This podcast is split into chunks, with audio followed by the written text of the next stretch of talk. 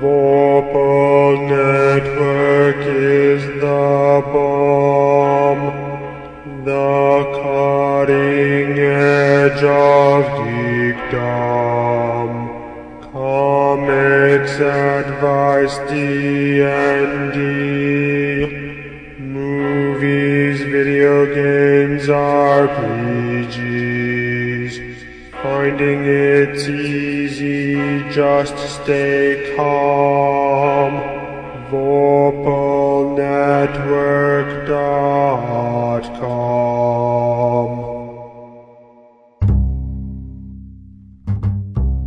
Episode of The Tome Show is brought to you by Continue Magazine, a quarterly magazine for gamers of all types, Noble Knight Games, where out of print is available again, and listeners like you. Thanks for using the Tome's Amazon store. Hi, this is Stan, the guy with a big ol' exclamation point. You know what that means. And you are listening to The Tome. Welcome to The Tome, a D&D news, reviews, and interview show, and I'm your Tome host, Jeff Greiner. And I'm Tracy Hurley. In this episode, number 206, we're going to kick it old school with the Grognard genius from way back. It's the wonderful wizard of D&D, the man with no last name and an exclamation point to get you in the mood. It's Stan! Welcome to the show. Wow, that's the best introduction I've ever had. Thank you. Thank you for having me. You're welcome. Uh, so you're going to be talking to us today about bringing an old school feel to your current D&D.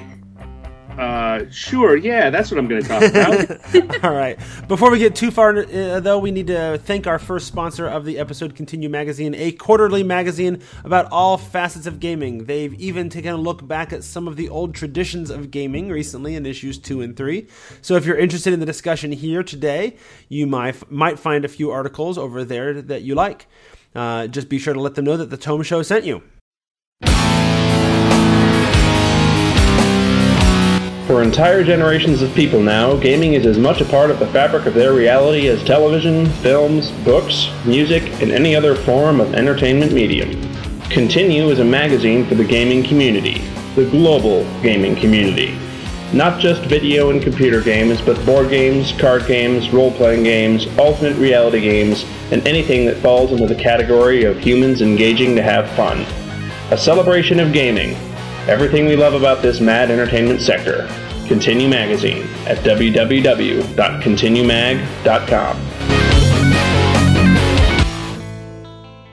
And now it's time to get to uh, get to know Stan, understand his credentials, see where he's coming from, peruse his D and D resume, and see what he, if he's up to snuff. Everybody better take notes. There's going to be a quiz later. I don't know that I could pass that. First up, who Yes. is Stan? I'm just this guy, you know. uh, uh, so Stan is uh, I, I'm a writer, game designer, cartoonist, and uh, uh, raconteur par excellence. Uh, I've been uh, I've been working in the game industry off and on, uh, mostly on, uh, since uh, the early '90s. Before that, I was doing some some freelance uh, back as far as '82 so uh, that that mostly was cartooning though. Uh, I've uh, been a, a uh, an art director, assistant art director at West End Games, an editor at TSR, a creative director at Wizards of the Coast, um, and lots of other things in between. I've I've designed two products that were nominated for uh, Game of the Year at, in the Origins Awards. I didn't didn't win, but you know that's okay. It's an it's an honor just to be nominated. And um, I actually one of the things I'm proudest of is I've had uh, I've had nominations in all the disciplines that I work in. I've had my fiction, my game design, and my cartoons nominated for awards. So it tells me I'm doing something mostly right. Nice. Uh, and this is the my favorite question to ask our, our guests is uh, how did you first get into D&D? How did I first get into D and D? Yeah. Um, wow. Uh, uh, very slowly. I, I heard about D and D when it first started making a, a national kind of splash in 1978 or so, uh, but I couldn't find anyone that played.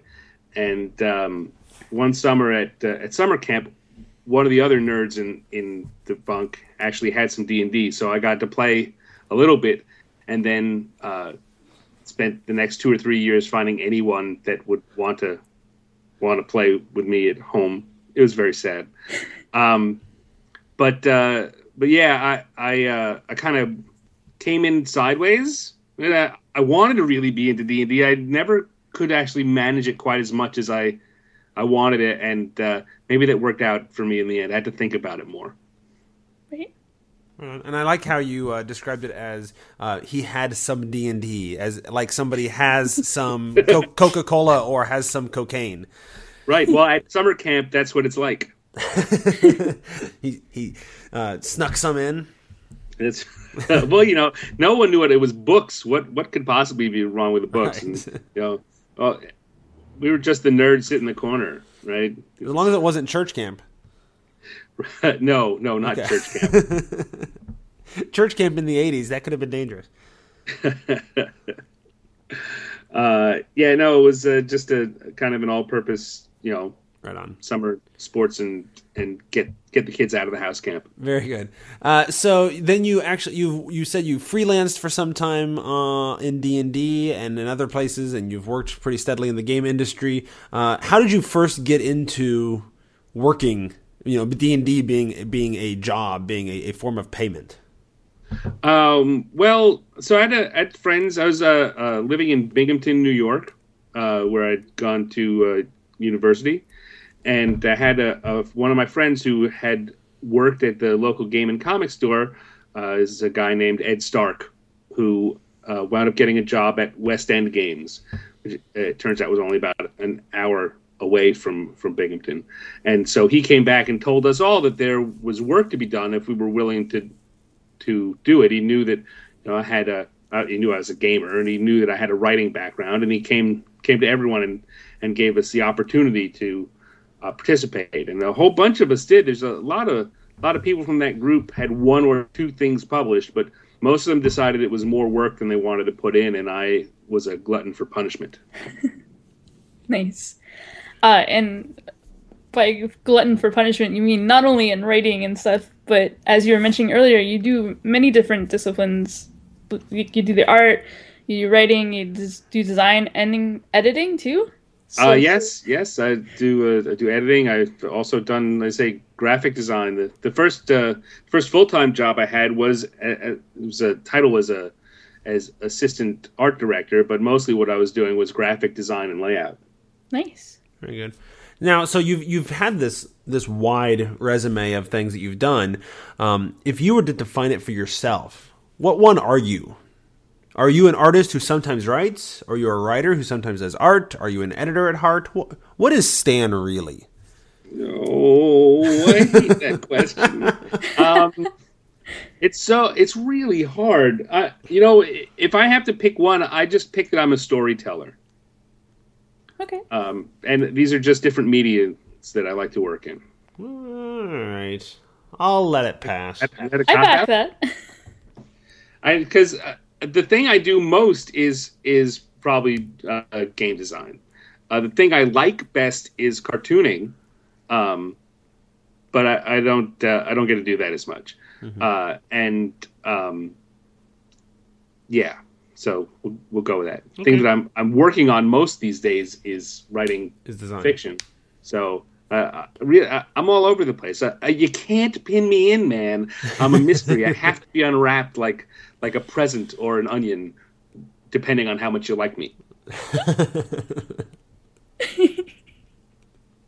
like a blanket fort.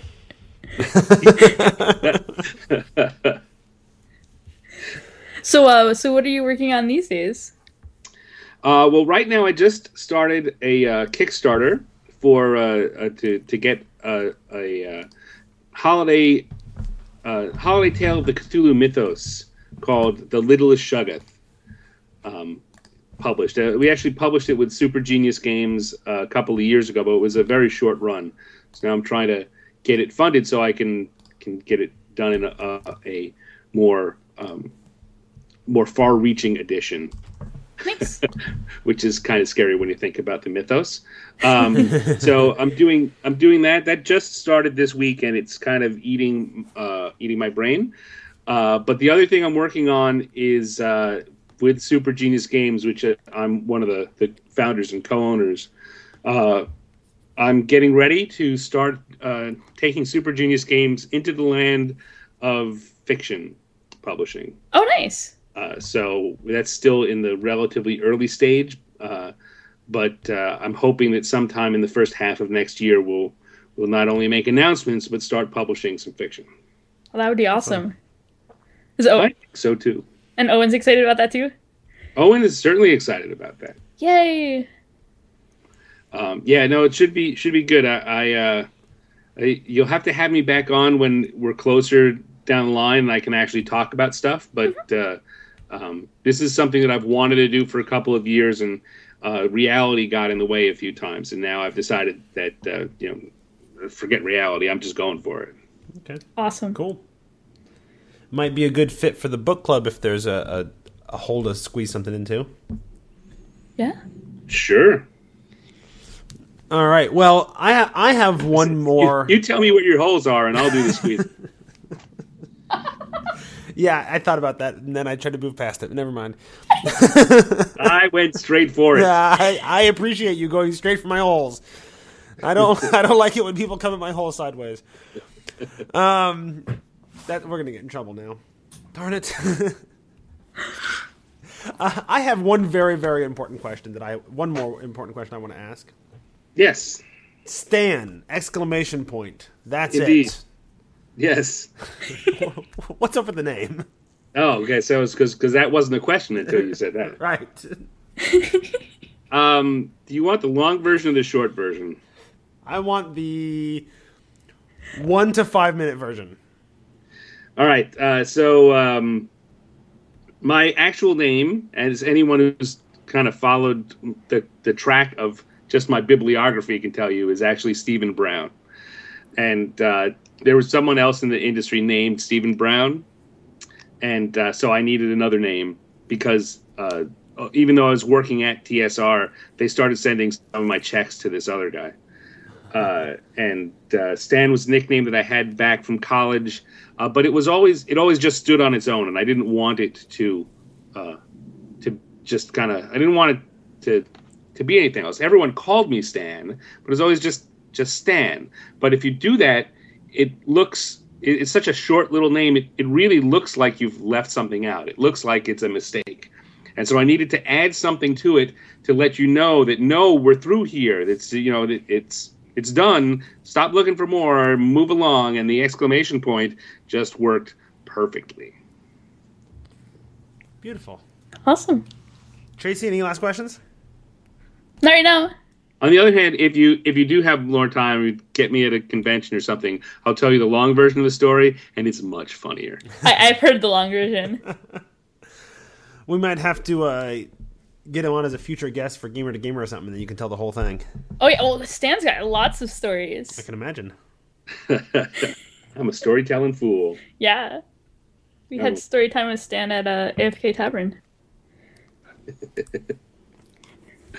Woo! Yeah, not going to live that night down. Uh, so we're about to get into some more advice on how you can make your current D&D game feel more old school. But first we need to thank our sponsor, Noble Knight Games. It's a great little store with an online wing that specializes in finding old and out of print, but also has all your new gaming books too. Perfect match for our conversation today. Uh, Stan, we're going to run an experiment. If you were to suggest one old school product to help people capture that feel, uh, what would you pick? I would say to go get the old uh, D&D rules cyclopedia. Do, do you know what I'm talking about when I say that? I do, yeah. Yes, and I am lo- searching right now to see if Noble Knight has it. And wh- how many It's, and how, uh, how many arms and legs you'd have to pay for it? Uh, you know, I would bet not many. It's surprisingly not popular. It it didn't have a lot of uh, it didn't get a lot of, of traction at the time, uh, and so a lot of there aren't a lot of people who remember what an awesome product that was. Uh, mainly because it when it came out, there were still D and D and A D and D, and uh, D and D just was uh, got the cold shoulder from the fan base. And the Rules Cyclopedia is a collection of all the rules for playing basic D and D, um, and no one wanted to do that. However, looking back at it now, and you're looking for just one product, it's it's got everything from all of the the old uh, basic D and D box sets uh, and all the rules. You just pick it up, and you've you've got the whole thing in one uh, very nice package. Awesome. And Rule Cyclopedia, $73.80. Uh, Yep. 304 pages in Yep. go- in good or very good condition at $73.80, which is $8.20 off of the regular price. In stock right now. So everybody go get it. Noble Knight Games has been serving the needs of thousands of gamers worldwide since 1997. Huge selection of over 30,000 unique products, including discounts on most in print games of up to 50% off or more. Noble Knight Games is the place for out of print RPGs, board games, war games, collectible card games, miniatures, and all things game related. They ship worldwide and will purchase or trade your titles you no longer need, new, or used. Your satisfaction is guaranteed. Just visit www.nobleknight.com or visit our website for direct access to thousands of new, out of print, and in some cases, one of a kind items. And we're back, and now it's time to talk about kicking it old school with Stan. I kind of feel like we should that that should be like a whole thing. Hey Stan, do you want to start a podcast on the feed called "Kicking It Old School with Stan"? Because that would be awesome. Kicking it old school, with Stan. I, I You- maybe maybe- you know, I maybe probably it am old enough to do that. Maybe it would just be you uh, telling the old school grognard stories of your gaming uh, career. Because yes, everyone would tune in for that. I would. As Oh, we've, yeah, I was gonna as say we've Tracy heard, would. I know Tracy would. as we've heard, you've apparently got great stories to tell. we'll, we'll talk. I'm sure you have lots of free time for that. Yeah, Uh, so one of the things we've we've kind of noticed with a lot of the D and D next discussion is that it seems to be focused on capturing what made D and D great back in the day, or whenever people uh, started playing, or whatever their version of great is. Uh, but also using some modern game design philosophies. So we thought it'd be a good time to uh, chat a bit with you about that and uh, what it would mean to make your new school game feel more old school. So I guess the first thing we would want to talk about is what exactly would old school be? um, Because that's that's not a little question. No, I know, not. I think I think it's it's funny because old school uh, it is one of those terms that gets thrown around a lot, and I think means different things to different people, and and that causes a lot of the, um, a lot of the the the arguments I hear sometimes just kind of talking about that's not old school, and really it's it's what what do you want out of your old school? right? Um, so for for me, looking at, at what is compromised uh, uh, uh, by most of the the uh, uh, what I've seen of the of the old school movement games, and uh, having just actually very recently gone back and played for about the, a month and a half or so out of the rule cyclopedia that we were just talking about. Um, it seems to me that a lot of what old school is is leaving room for both the the players and particularly the DM to uh, to develop a- and interpret the rules. Right? It's it's a it's a, a, a complete package in that you can you've got enough to start, Right.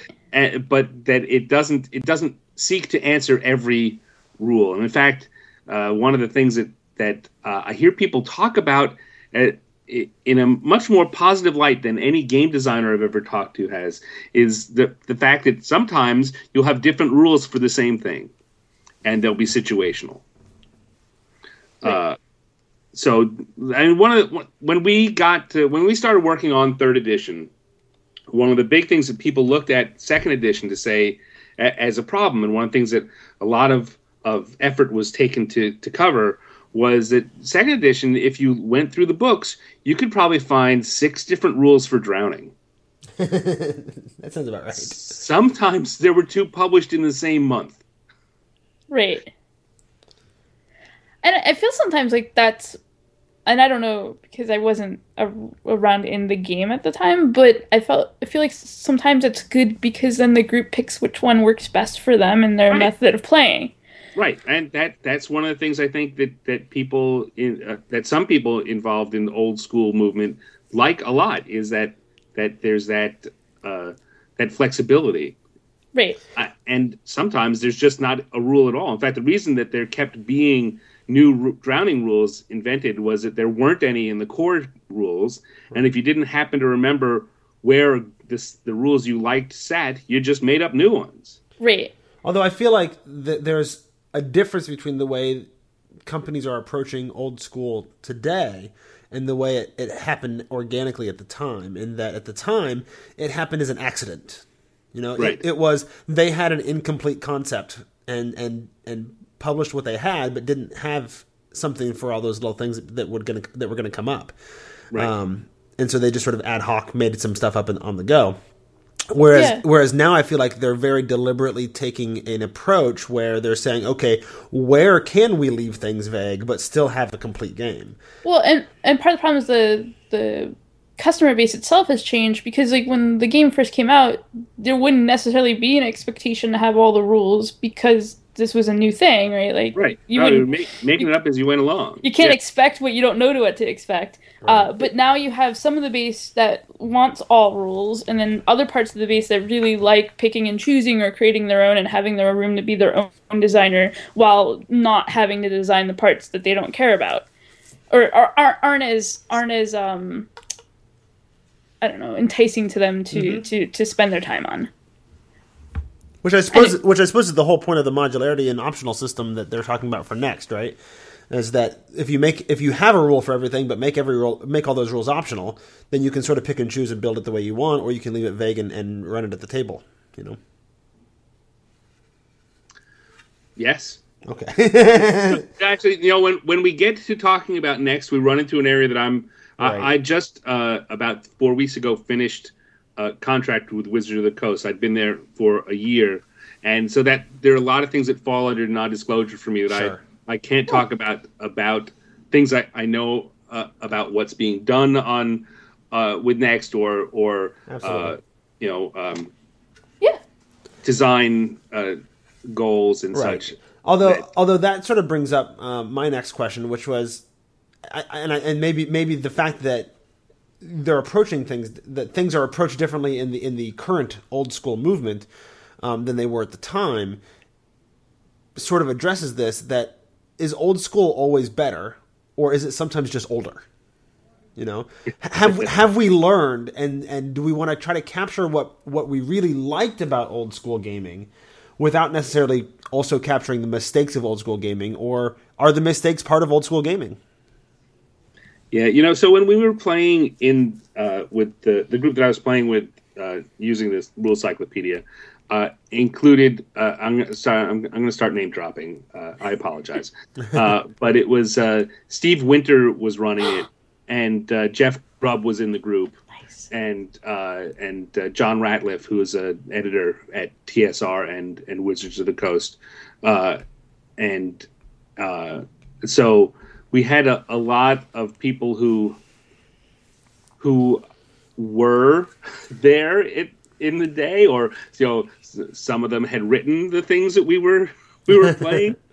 So, um, and we had a we had a, a long discussion after our after we wrapped this up about whether uh, what we liked about it was that it it was this free form nature, or that it, we were trying to recapture something that we'd had before, and and if if it was the latter, can you ever do that? Or you can't go back and create that same experience Right. for yourself because part of that experience was not having had it before Right. Right. coming to this whole new thing. And as uh, as you had said earlier, Tracy, that you know part of the I, I think you said it. Sorry uh, if I'm wrong.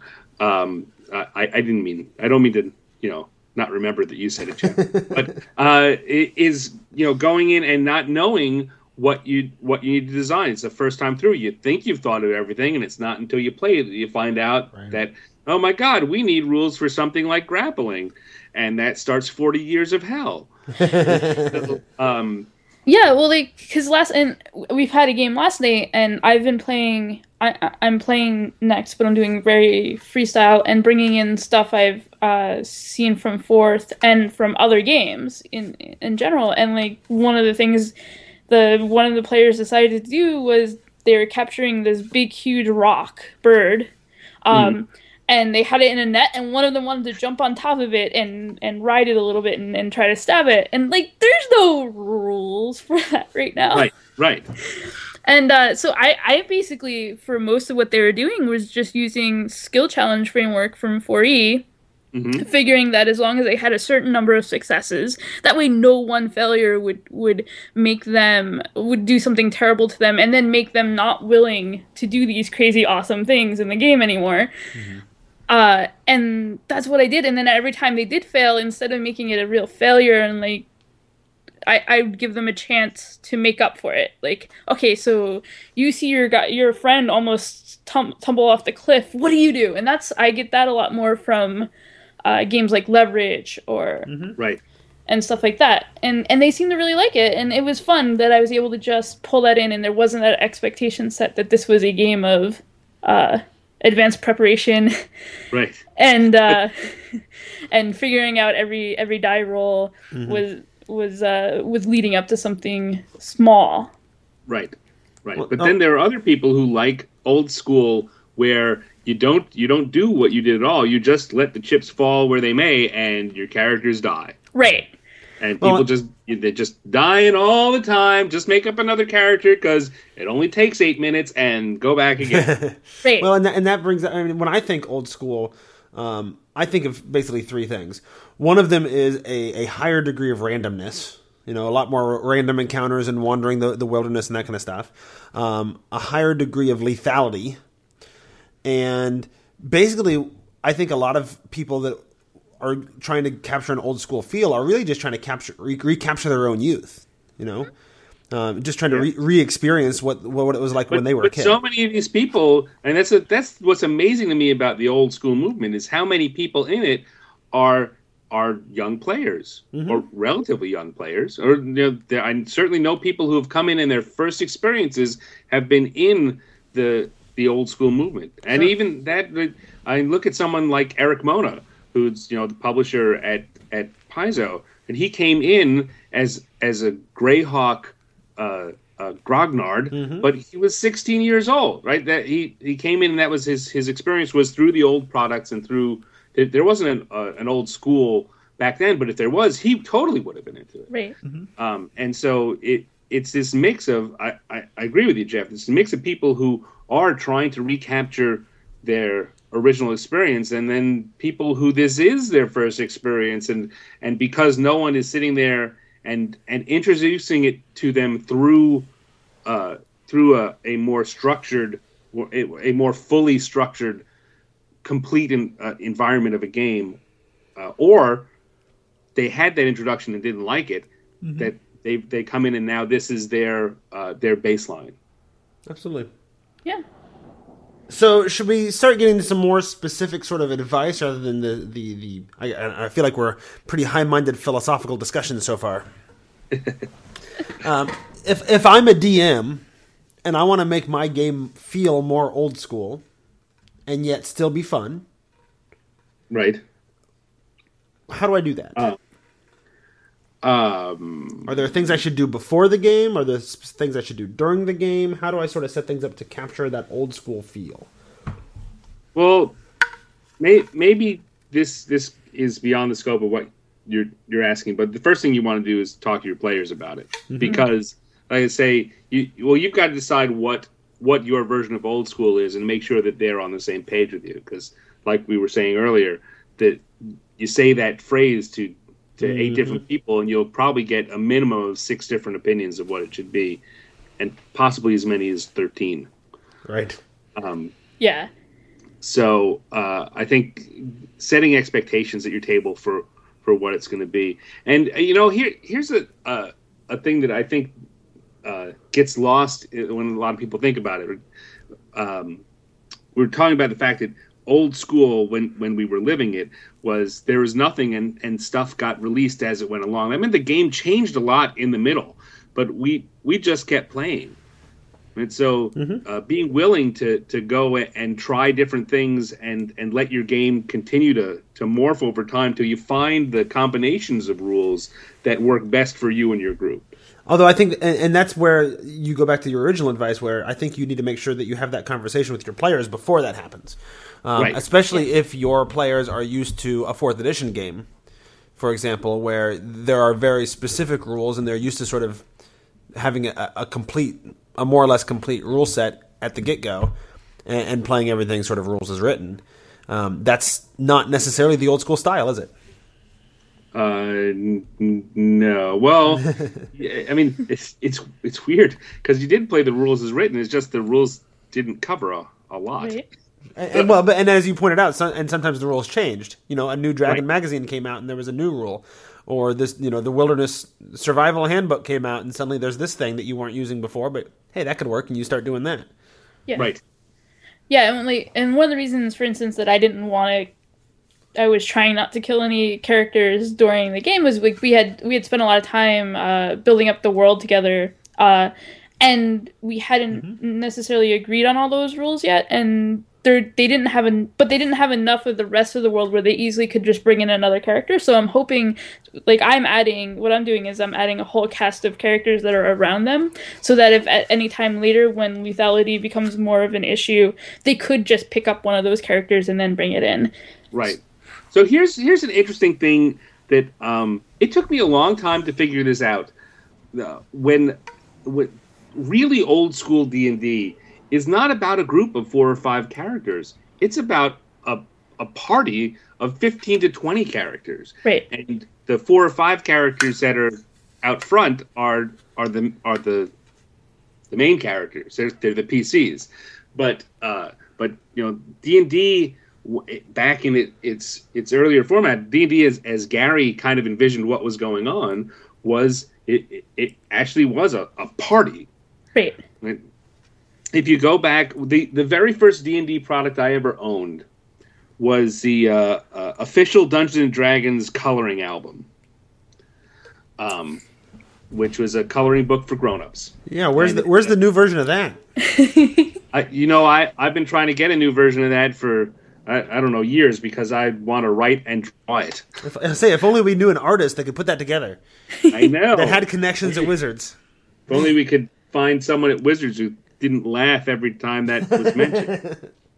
uh, no, in fact, no. A lot of people in R and D actually have uh, uh, now. I've had conversations with them about it. Uh, have very strong positive memories of that. Now, whether or not they can convince you know the business team that it's worthwhile to start putting that out, and if they can find somewhere to sell it, that's Well, those I'll- are other matters. I'll buy two copies, one for each of my kids. Okay, sweet, done. I'm working on it right now. Awesome.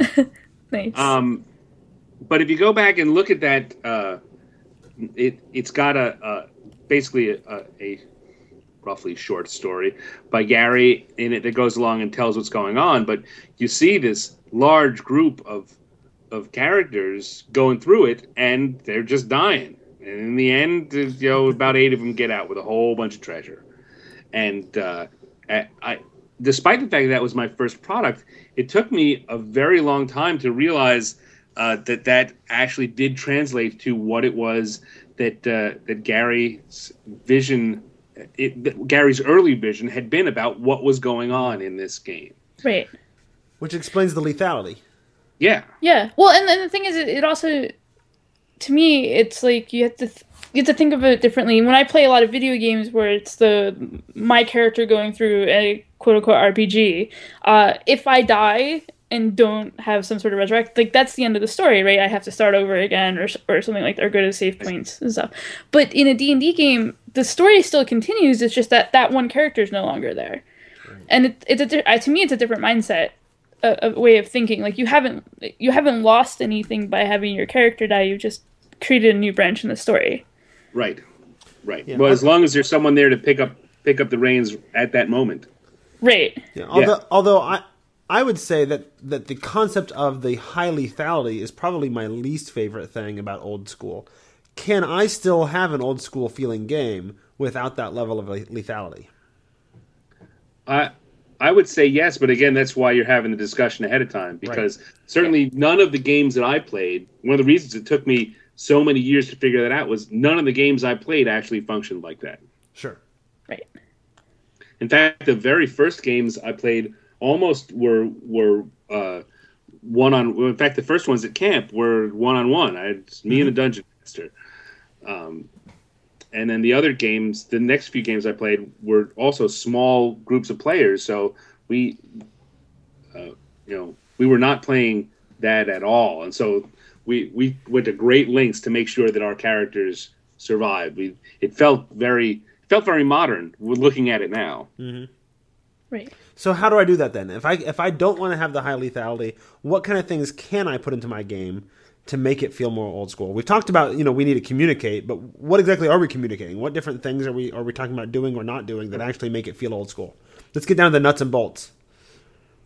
Um, so I think that in any of the modern iterations of D and D and most of the other games, there are many different. There are lots of different rules that that covered uh, different things. You've got you know you're you're not just you- you're making X number of different skill checks, or you've got saves and you've got ability scores. So I think you want to cut that down to as few resolution, uh, a few, uh, the smallest number of of uh, numerics to be used in resolution as possible. Okay, so try to try to cut the system down itself. Maybe Yeah. Yeah. how house So, I mean, house look, rule the again, system and get rid of get rid of skills and all that kind of stuff and just use ability checks. Right. Okay. Right. Yeah. And say if you look at at uh, at what's going on with D and D next, it's a, a good example that uh, of how they're they're doing that. They're they're reducing the number of of uh, effective numerics that you have to work with. Now skills are still there, but they're not things on their own. They're they they cease being uh, uh, something that you you develop the way you did in third edition or or in a uh, GURPS or, or or other systems that have advanced uh, you know complicated skill systems. They're they are static, relatively uh, small uh, modifiers to to what you've got on on your your core numerics. Um, and the so the downside of that and uh, is it you want you lose uh, mechanical differentiation between the characters. It's, it becomes harder to to say my character is different because he's better at using a rope than your character is. You know, we're both skilled at using rope, then we're both skilled at using rope. We have both have a, a 16 dexterity and that skill. We're the same, no matter what. That's just how it's going to be. Um, and the difference then has to be more esoteric. Right. Uh, Um, and I think that that, that kind of that really, I think, uh, for me, thematically covers what most of the, the, the things are. You can take a lot of, of things that are right now covered by actual game mechanics and make them uh, ephemeral. They're just going to be things that exist in your mind but are not effective on on the paper. That that your characters are going to be whittled down to the smallest number of defining points, and and you're going to run from there. And it sounds like, and we're getting a little bit into the into some player advice here too. I think, um, but it sounds like maybe some of this is a mentality of don't think about what your character can mechanically do. Think about what your character would do, and then figure Right. out the mechanics. Right. You know? And even if that means you keep the whole system and you have the complex skills and all that, you could still sort of approach things from that mentality, and that leans you closer to that sort of improvisational uh, feel that that people seem to like these days from from what they call old school gaming. Uh, yes. Okay. Yes, and in fact, I mean, again, if we take take half a step back to the, the middle ground between new new gaming and, and old school, that's that path comes from you know people wanted to to be clearer about what was true, you know, th- what defined their characters, and then suddenly oh, the numbers were more important than the ideas. Oh yeah, I, so- Yeah. I had many many arguments in high school with my DM about well I thought it was like this and you thought it was like this and now we're going to spend an hour debating and discussing the, the physics of the game world to figure Right. out what could and could not be possible. I mean we wasted hours and hours doing that, right?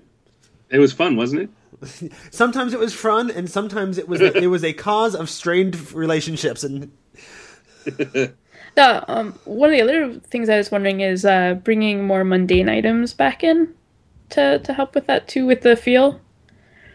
I don't know how you guys feel about that, but that's one thing I've been trying to do is just make just make things important, like what they have and what's in the environment and Yeah, and I sort of feel like um, that came along with fourth edition. The, the the phasing out of that concept sort of came along with fourth edition and the necessity for magic items to to balance the game. When magic items felt more wondrous, then the non magic items could also also felt more useful. Does that make sense? yeah, I think so. Yeah, yeah. Uh, I'm thinking about that. okay. Um, Well, because I I know uh, I forget how to pronounce his name. It's like uh, Chicago Wiz or something like that. Uh, he was on Twitter for a while, and one of the things he talked about, he was running a game with his wife, and he really liked how she had because it was a one-on-one game, and she had to go up against all these skeletons or something. So she spent like a, her character spent a week in town building this specialized uh, huge sling that would uh, could knock over the skeletons on the other side of the bridge before she got over there, or else they would just uh, overwhelm her or something like that. And I, I just thought that was cool. yeah, I, there's a lot of shortcuts that have, have grown into gaming, into the the the game, the the D and D player mentality, based off um, the the fact that beginning with third edition, uh, with the growth of the internet and the the pushing forward of of the game designers stepping front and saying this is what we were thinking, and the the company being more uh, public about what they what they expected in air quotes the the uh, game to be played like, or or why things were done the way they were. That suddenly uh, um, seeing behind the curtain just means that you you know which gears are turning, and so you stop you stop applying all the other stuff. It, it, it was mysterious. You didn't know. You're oh well, I'm going to try this thing because you you didn't know what how that engine was working. Mm-hmm. But you know, if if if I look under my hood of my car to to change metaphors a little, I don't know what to do, so I'm not going to worry about any of it. I'm just going to think about what I want to do with my car and what I think my car can do. On the other hand, if I know how the engine works and I have the right tools and my car can't do something, but I know that if I tighten these screws and add on this aftermarket product, it can. Well, I'm not going to worry about about that mystery anymore. I'm just going to change the car so it does what I want it to. Right. Mm-hmm. And there, and there's advantages to both, right? Yeah. So one of the other elements that, that I oftentimes consider when I'm thinking about old school gaming is randomness. Um, random magic items, random encounters, um, you know, random effects for magical traps or wands of wonder and all that kind of stuff that that has sort of been mitigated over time. Uh, and taken out of sort of modern sensibilities of game design. Um, how how do we feel about randomness as an element of capturing an old school feel? I don't know about you, but uh, uh, so I think there's there's there's two things that that kind of get blended together a lot, and one is old school game design, and one is old school adventure design. Mm-hmm. And I think that by most of what you brought up, question there is a matter of old school adventure design, and you can you can play that kind of game with any era of of mechanics because what you're talking about is the control over over what's going to be happening in the world, not what's going to be happening in in the player's realm. Okay, I think that's fair. Although some of it, I mean, is is built into the game. You know, certain magic items or whatever that have uh, random effects. But yeah, most of it, most of it, I think you're right, is is adventure design. Uh, but you know, we we you can you just mm, uh, clip those out. The magic items for me, uh, except to the point where, as you pointed out with fourth edition, where the game just flat out told you you need to have this this much level. You, your your magic items must be this tall for you to play this adventure. um, they've always been uh, uh, something that really was a, a, a spice that That's you, true. you, you put into taste.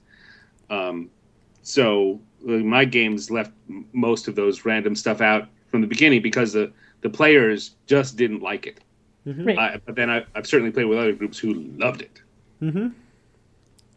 Yeah, I know one of the things that's happened so far in my in my next game is uh the players like when are we going to get to a, a real combat because they're used to more even third and fourth edition designed combats like where where things are and so far it's been more reaction to the story that's going on and and hasn't had that same feel yet um and i've been thinking that coming up with a bunch of quote unquote random encounters and then pulling in the one either by using a a die roll or just saying, "Hey, this makes sense here. I'm going to pick this one." Uh, might might help a little bit with that too. Yeah, see, and and randomness is is I have a, a love hate relationship with randomness. I hate random encounters. Right. I love randomness, random effects. You know, um, I love the wand of wonder. I love when you know in this dungeon the party has to walk through seven arches and every arch does some random things to them. You know, one of them turns, Right. the, turns them a different color, and one of them changes their gender, and one all you know all that kind of crazy stuff. That kind of stuff is really fun for me, and it grabs that sense of nostalgia for me from back in my second edition days. Um, Right. But but as a DM, I really hate uh, wandering monsters and all that because I've got a story to tell, and why am I wasting my time on something that's not helping me tell that story? Well, and that's and that's a big dividing line too in the old school community is between uh, whether or not you're telling a story or if you're doing more of a sandbox uh, adventure where the story is coming out of what the players do. Well, but even if even if it's a sandbox story, at least, and this is my philosophy, obviously. No, no, I'm, yeah, yeah. I'm not saying that these other people are wrong, but my philosophy is even if if we're telling, even if it's a sandbox style story, we're still telling a story together, and a random encounter doesn't necessarily help tell that story. Yeah.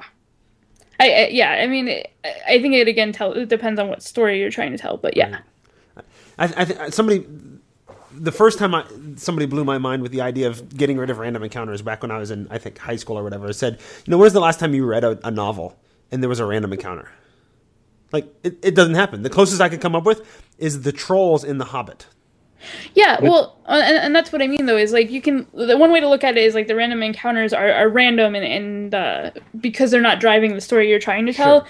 and then the other way would be to say like oh you've come across these trolls why are they here in your story and then and building your story that way. No, and I, I get that. Yeah. I, I think that's a that's a that's a that's a style of DMing and of role playing that I wouldn't recommend to novice players because that's harder to do, and to make Yes. and to make those encounters matter.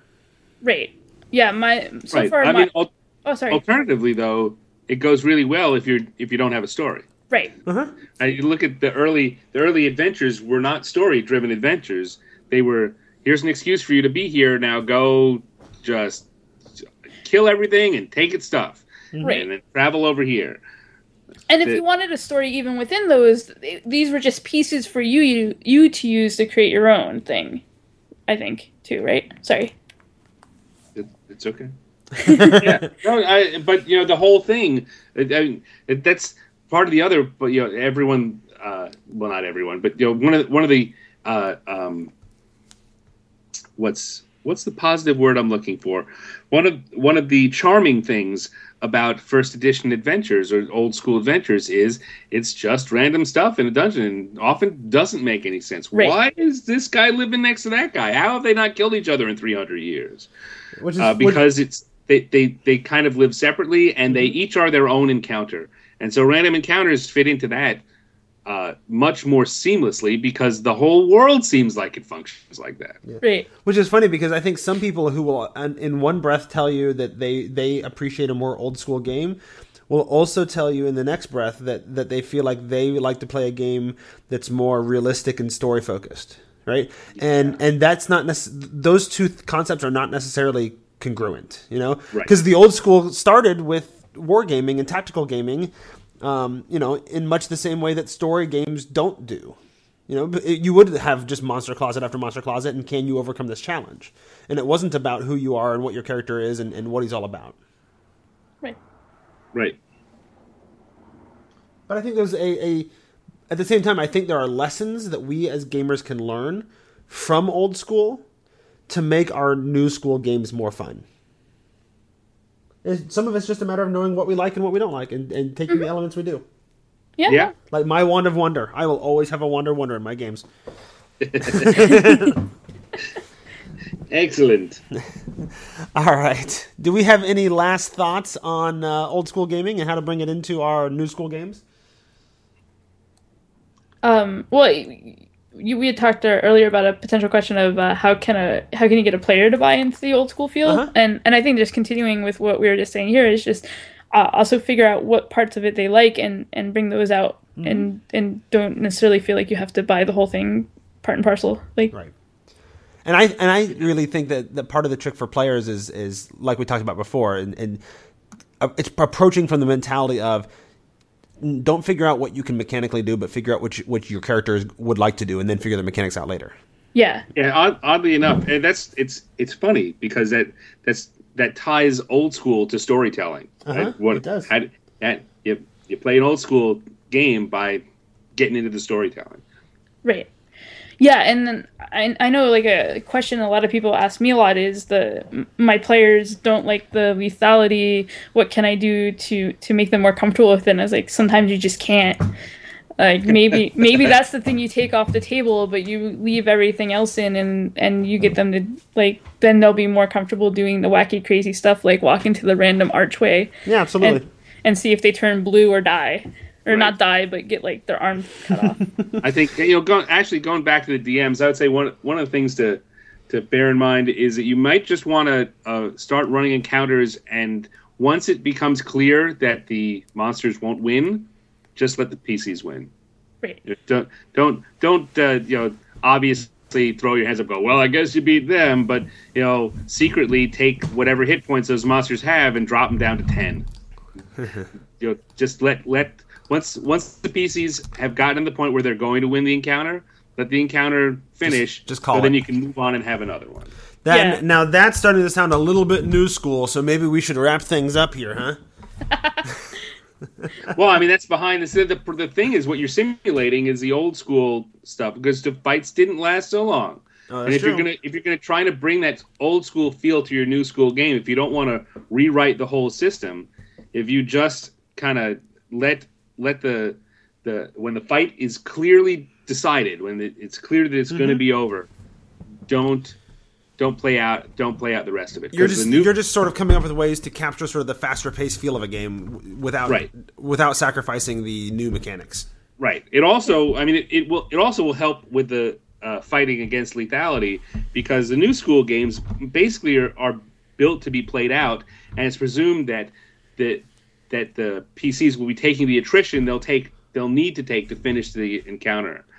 Whereas if you have this kind of shortcut method, this this invisible shortcut method, they're going to finish with more resources than they would have otherwise. And it sort of ties into the. Um, I know a lot of people for a long time in fourth edition were giving the advice of you know cut the the monster's hit points down by twenty five percent, but increase their their damage output. You know, and so you're increasing the threat, but wrapping things up quicker to grab that that faster pace feel. Right.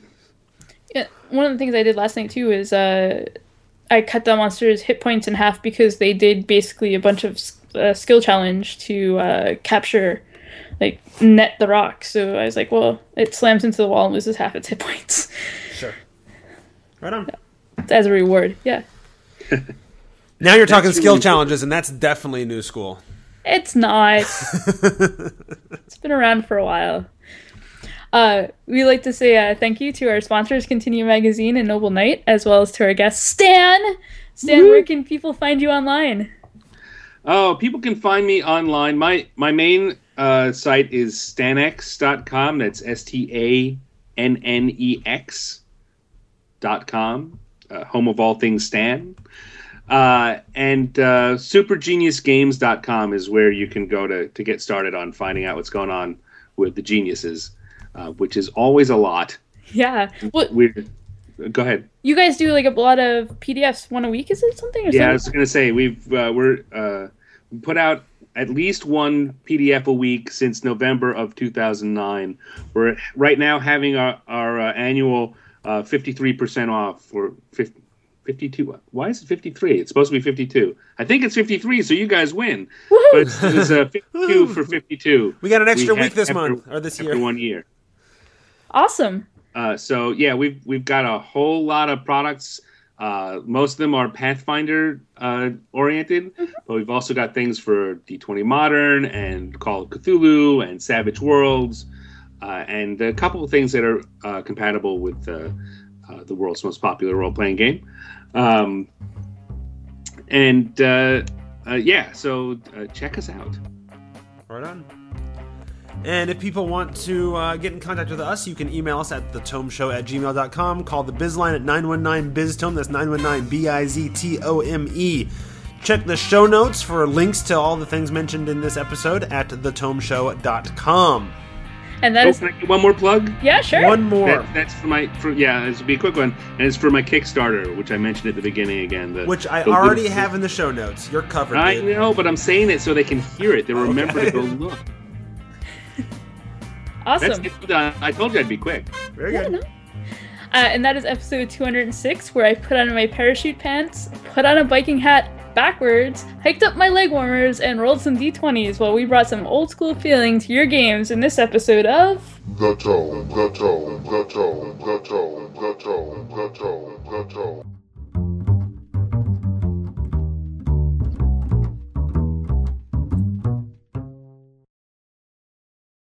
I'm on the wall.